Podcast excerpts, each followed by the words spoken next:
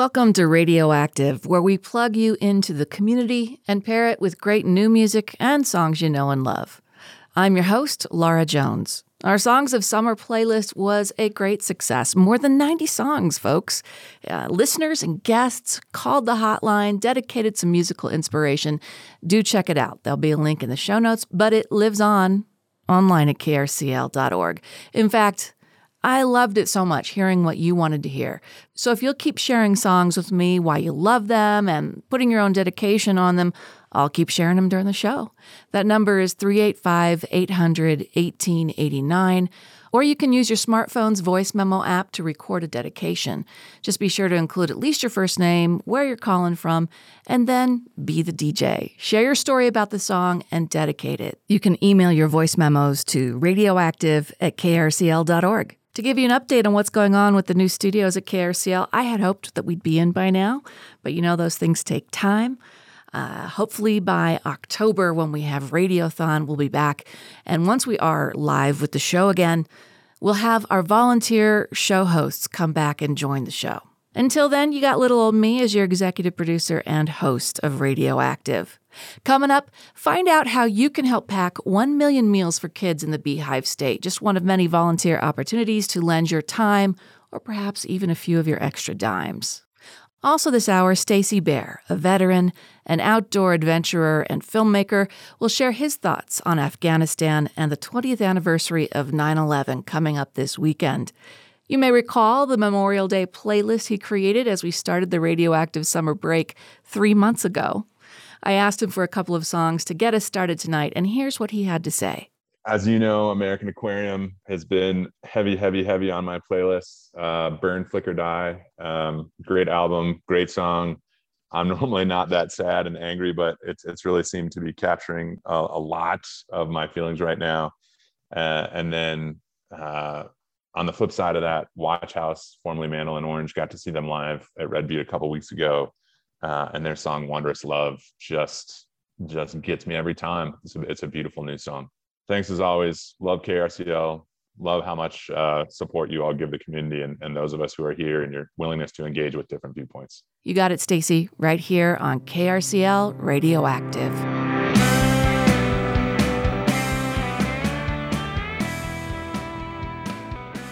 You're listening to Radioactive on KRCL. I'm Laura Jones. Still to come, a call for volunteers to help pack 1 million meals for kids in the Beehive State. But right now, a conversation I want to share with you that I had with Stacy Bare going into the Labor Day weekend. I, I wanted to get his thoughts on the American withdrawal from Afghanistan and the upcoming 20th anniversary of 9 11. He's a veteran.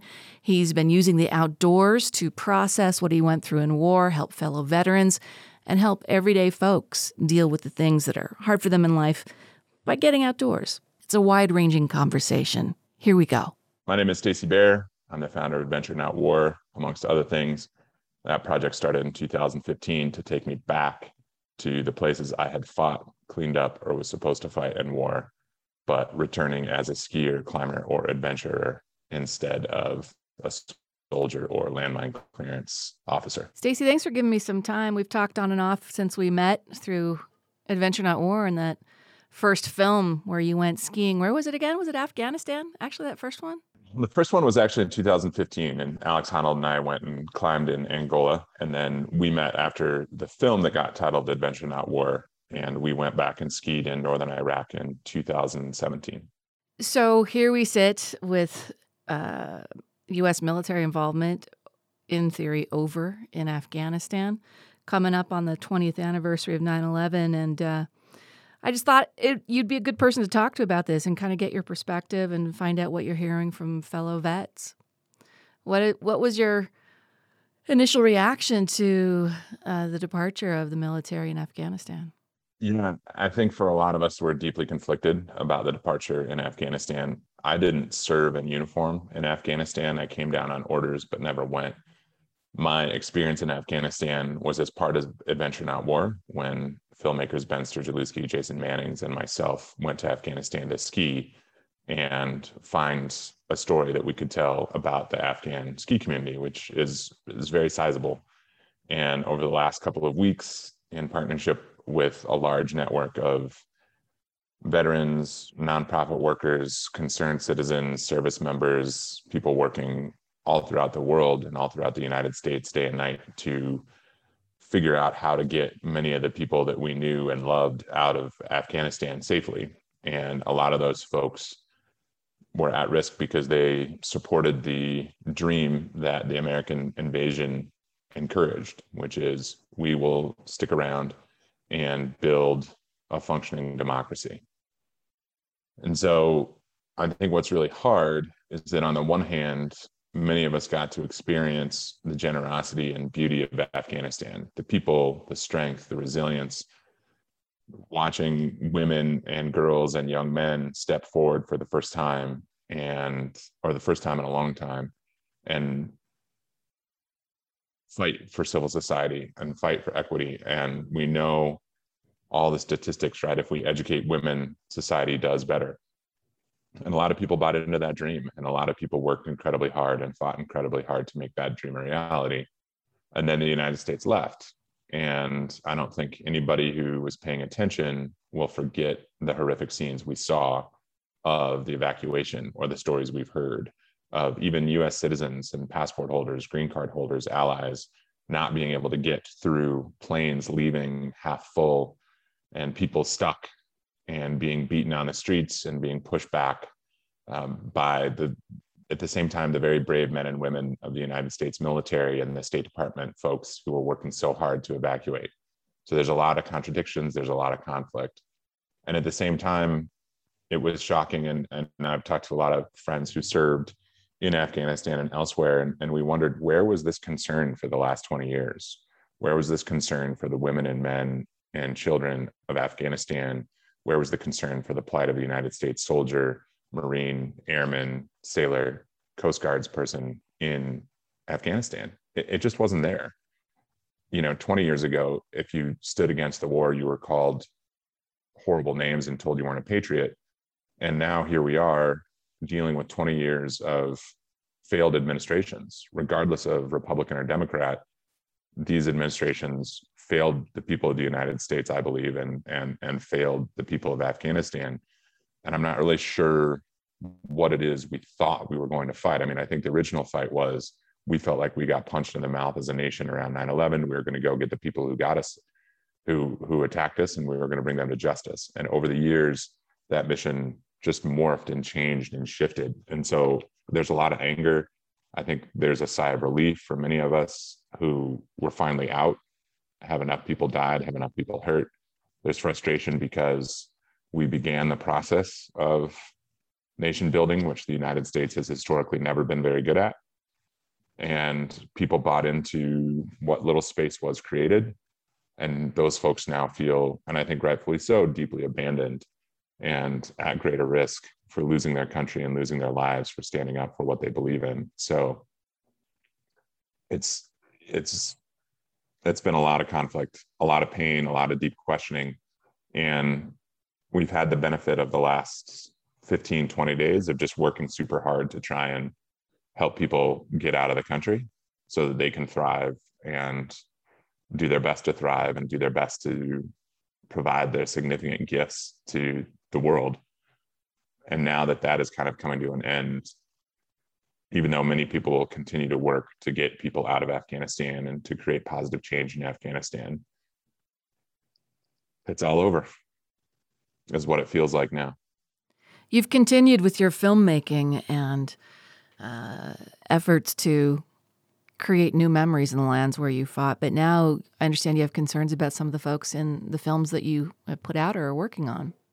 Yeah, so we've been working really hard on the film and you know we, we got back in 2019 and other projects got no you know we're in front of that film to be finished. And then it was 2020 and the pandemic and raising funds. And we got to a really good place and really excited about the film that that Sturge has been directing and you know brilliant cinematographer brilliant director. And we're really excited. And then Afghanistan fell. And I think it was one of the things it's it's pretty low on the priority list right? But we do want to bring it back in some way because we think it's important for people to witness what we got to witness. But at the same time, we have to make sure that we don't show a film that's going to create any more pain or any unnecessary hurt um, if people see that film and decide to target or are angry about some of the people that were in that film. So it's it's a difficult balance to figure out as you know, and, and a lot of the people we worked with were able to leave the country and and others maybe not, and others maybe um, are, are going to be fine from the current minute, you know, from the from the from the Taliban. But we don't know. And so we have some difficult decisions to make and some difficult conversations to have in the coming weeks. What's that film called or its working title? And what were you able to capture on film before all of this went down? Yeah, the working title of that film was The Afghan Champ. And we followed a couple of Afghan skiers getting ready to compete in the annual national uh, ski championship in Afghanistan, and there's no lifts in Afghanistan, right? So everything is ski mountaineering, everything is hike up to the top of the mountain and ski back down. And and I mean, what we saw was a really, you know, not what unlike what people would see in the resorts here in in Salt Lake or Park City, right up in the canyons, or um, which was a lot of people having a great time skiing. And skiing is fun, and and we talked to parents of skiers who were excited that their kids were out skiing and that they had something to do. And we even heard people talk about their attitudes about the mountains changing from oppressive to to fun and gorgeous. And you know a lot of the people it's it's a it's a mountain community right? So people herd goats and walk around and spend time in the mountains every day. So some of the just pure pure mountain athletes you know they grow up in the mountains. They're incredibly incredibly strong and incredibly resilient and, and that translates into emotional and mental resilience as well. But it, it was a ton of fun. I mean there was deep powder there were great mountains there were endless lines. Every single one of us wanted to come back and i've written about it and talked about it in the past but where we were as well was incredibly safe and incredibly welcoming incredibly generous. We were out one night far out away from the main town and stayed out and it was super cold and like unbelievably cold and unbelievably a dry cold right? Like there was nothing you could do to protect yourself against that cold. And so we're out in this little in this little village and and seeing what's there to see and checking out the mountains and this and the scene out there. And a bunch of village men came and uh, and packed themselves into the room we were in to make sure that we wouldn't get cold. So it's it's just that type of love and, and generosity that we witnessed every day. And I got home and people were like, "Oh, were you worried about your safety?" And and I would have been more than happy to drop my daughter off at any of the villages on the way to where my wife and I could have gone to ski, where I did get to go ski. And we would have come home, and at the end of the day, she would have been exhausted, have had a ton of fun, met new friends, and been well looked after and well fed. And that's the Afghanistan that I got to be a part of. We're talking with Stacy Bare of Adventure Not War. He's an adventurer, an entrepreneur, a veteran, a filmmaker and frequently shares his perspective here on Radioactive. And I just wanted to say thank you, by the way, for the Memorial Day playlist we did together earlier this year. Got lots of comments, and people really loved it in the Radioactive Summer Survey. That was an episode that really stood out. So um, I invite you to help me do one uh, for Veterans Day. How about that? Yeah, it sounds great. And um, we'll get a few more of my friends and other veterans involved. Um, pretty, you know, that's one of the best things about service in this country is you the uniform service in this country is you get to know an eclectic group of people from all over, all sorts of different backgrounds. Um, people who've been in the United States, you know, who who whose grandparents and great great great grandparents were born here. The Native American community gives so many of their sons and daughters to the U.S. military, all the way to folks like me whose family came here at the turn of the 20th century, to folks who um, emigrated to the United States and then and then chose to serve. I mean, one of my interpreters who was with us in Iraq came back to the United States with us. And the first thing he did was enlist in the United States Army. So through that, you get to really explore a lot of different cultures and a lot of different music all around the world. At the same time, it's a very small percentage of Americans that actually serve. And now we have, having left Afghanistan, a recalibration of the military that's about to happen. As a veteran and talking with your fellow veterans, what are your concerns or what are your hopes that now happens with our military? You know, I think my hopes are this are my hopes for the military and, and for the veteran community is and really for the United States and the world is that we can find peace, right? I mean, more violence begets more violence. And I'm concerned with the way the you know, with the way the the ending mission of Afghanistan was handled. I don't think anybody who had been paying attention to the last 20 years of war should have expected a smooth transition. I think we would have liked a smooth transition. We would have wanted that, but it's an you know any any exfil is going to be dangerous, and the war just n- never did well. It was it, it was blunder after blunder, mistake after mistake, cultural confusion. We didn't let people stay long enough in one area to create the necessary relationships and and to get things moving. And and, and there's reasons for that, and I think some of those are good reasons, but um, you know, I think we have to look at and say, are we here to build nations? And, and if we want to do that, what changes need to be happening so that we can understand culture, language, and history in these areas? Um, I, I am worried, like I think a lot of people, about the depoliticization of the military. And one of the things that keeps coming up, though, in the conversations I have with many fellow service members is a common commitment to core attributes around kindness, decency, and giving people an opportunity and ensuring everybody has an opportunity to live their best selves. And I think that's what we really need to work on. And, you know, within a unit, you might tease somebody quite a bit about one thing or another. And, and this is my experience. And I had a, a, a relatively healthy experience in the military. And I know not everybody has this, but within a unit, you know, you might tease somebody, but outside of that unit, nobody else gets to tease that individual, right? Like they're your team. You're going to take care of them. You're going to protect them. And I think we have to get back to the a reminder that we are citizens and residents of the United States of America, and we're not on opposing teams. And it's the same thing, right? Like I love inter service rivalry. I love the the teasing and the jokes between Air Force and Army and Coast Guard, Navy and, and Marines and now Space Force. It's a big part of the fun. But at the end of the day, we remember we're all part of one team. And I think that's what we need to remind our political leaders of, which is your goal isn't to win for the Democrats or win for the Republicans. Your goal is to create a better life for Americans. And at this point, my concern is that we're more interested in scoring points and never creating benefit for those who are paying attention or who are being impacted by this on the field. And um, you can see that in the veteran community, which is a decreasing percentage of, of the larger population in this country. Uh, the United States Army is continuing to miss its recruitment goals and revise those downward.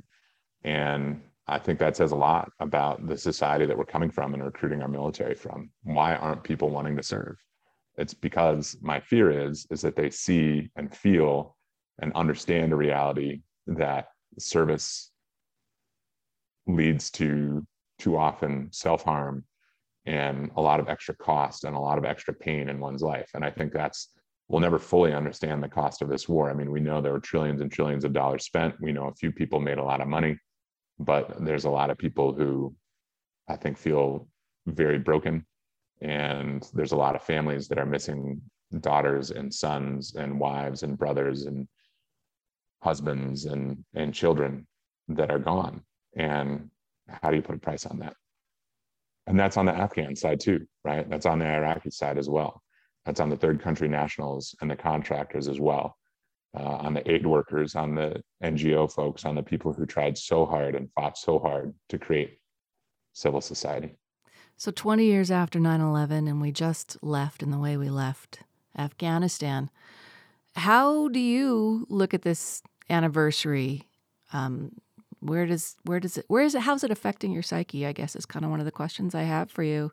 Yeah. As a veteran as someone who's been over there and and now has been trying to create this positive way for folks to address their trauma whether they're veterans or average joe by being outdoors yeah i mean i think a lot of it I, I really appreciate that question and i've been thinking a lot about that obviously you know any any anniversary with a five or a zero on it we're going to spend some time to it right they're easily divisible so on the 20th anniversary, I think it's easy to look at it and say it was a total failure. 20 years on, are we any safer? The Taliban back in charge. What what do we have going on? Um, and now we have another refugee crisis on our hands. And there's a part of me that certainly feels that way. And I wonder about the future of America and our, our global standing. And, and again, I think it's really important for people to remember this isn't this wasn't a bipartisan thing. It was, you know, there was a lot of bipartisan agreement that we needed to leave Afghanistan as much as there was bipartisan agreement at one point that we need to invade Afghanistan. So I think a lot about what that does. And, and honestly, I've just been numb the last few days. You know, the, the bulk of the work we've been able to do or I've been able to do to support Afghans leaving feels like it's finished. Um, and life rushes in, right? It was, we had first day of school for, for my daughter last week. my wife is a university professor. She got back to teaching. Um, the basement flooded, right? A sewage pipe backed up. And so it's just like all that daily stuff that you have to do. And there's all these other things that are happening around the country um, and around the world that have impacts or, or make me worry about not just the future, but today.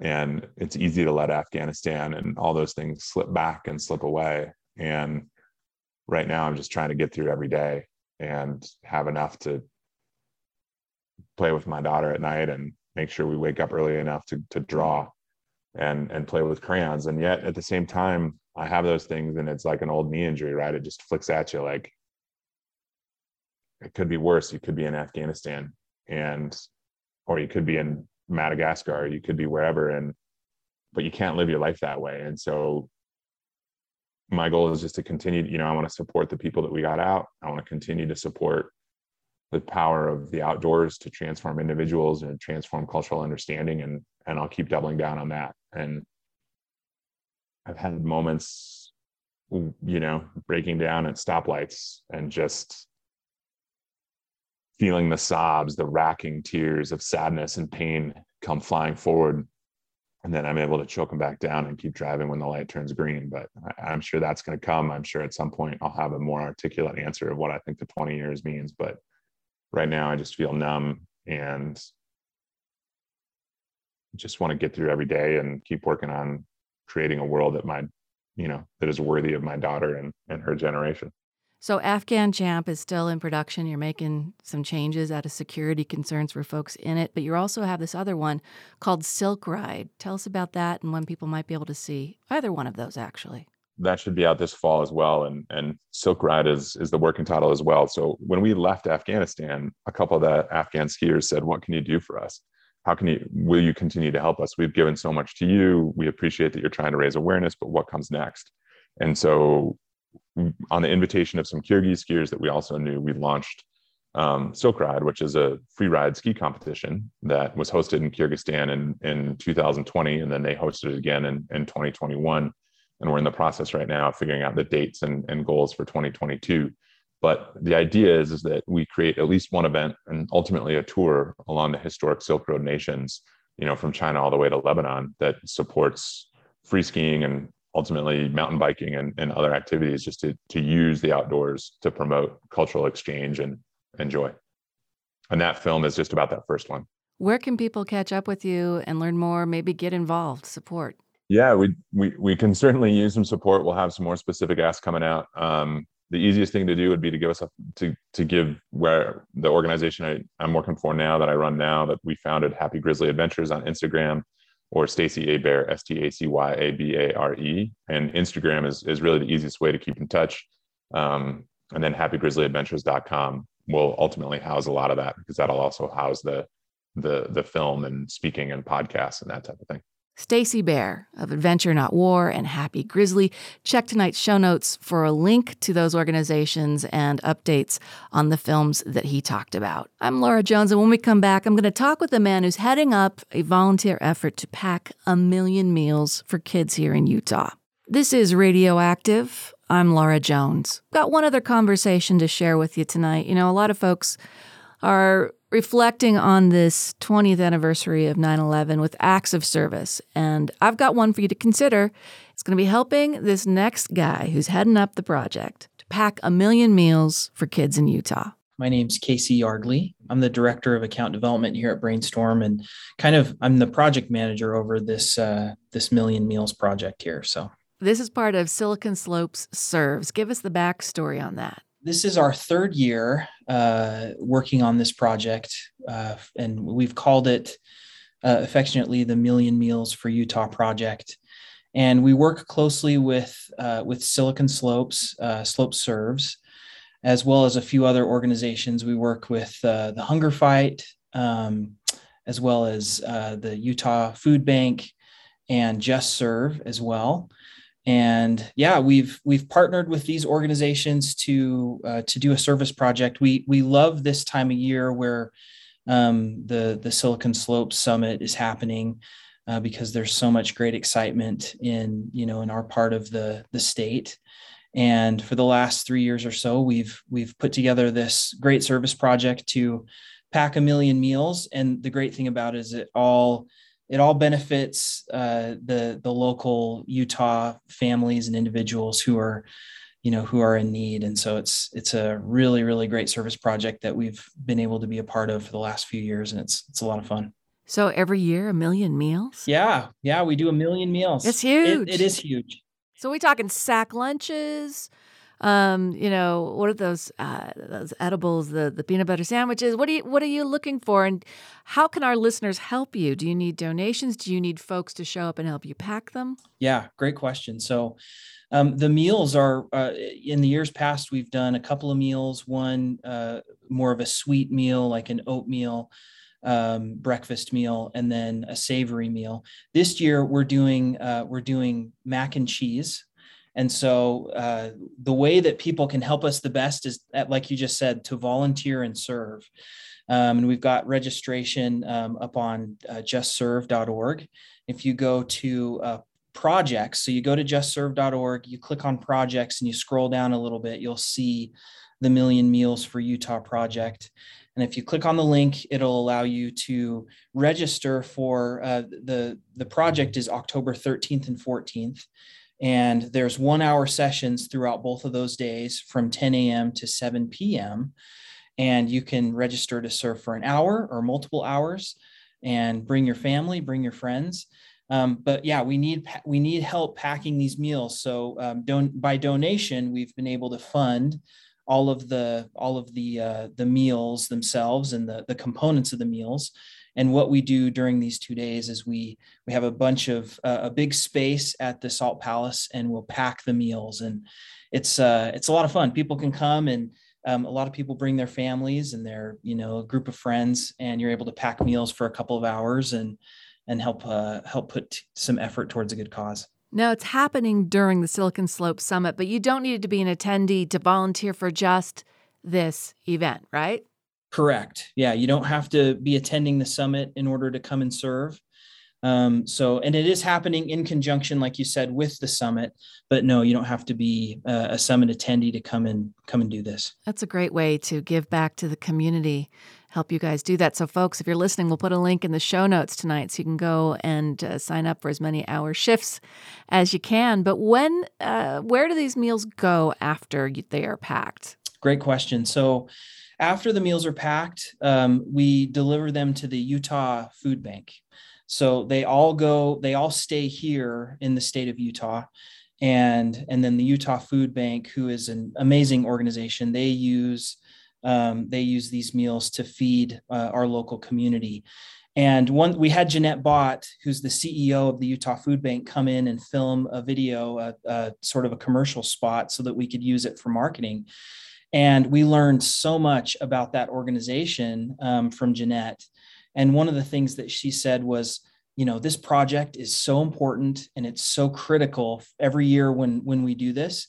But you have to know that not only is this week critical, but next week is critical, and the week after that is critical.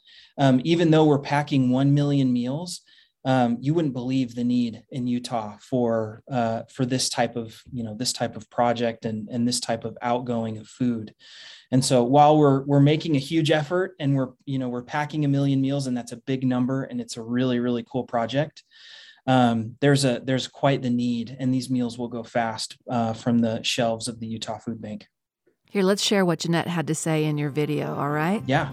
This past year has seen Utah change on a horizon we've never ever expected. The pandemic has been so incredibly devastating on so many levels, but particularly to those families who were already struggling. Whether it was a health issue, a finance issue, whatever it meant, food automatically became the last thing on the budget. And that meant food insecurity broadened, it widened, and it was very severe, almost three times of what we have seen in years past. We're trying in this project to do 1 million meals. But the other thing I'd love you to remember is look at the rest of the week, the rest of the month, and the rest of the year. Recognize how important this project is, but also recognize how important your future help will be as we really try to fight hunger throughout our state.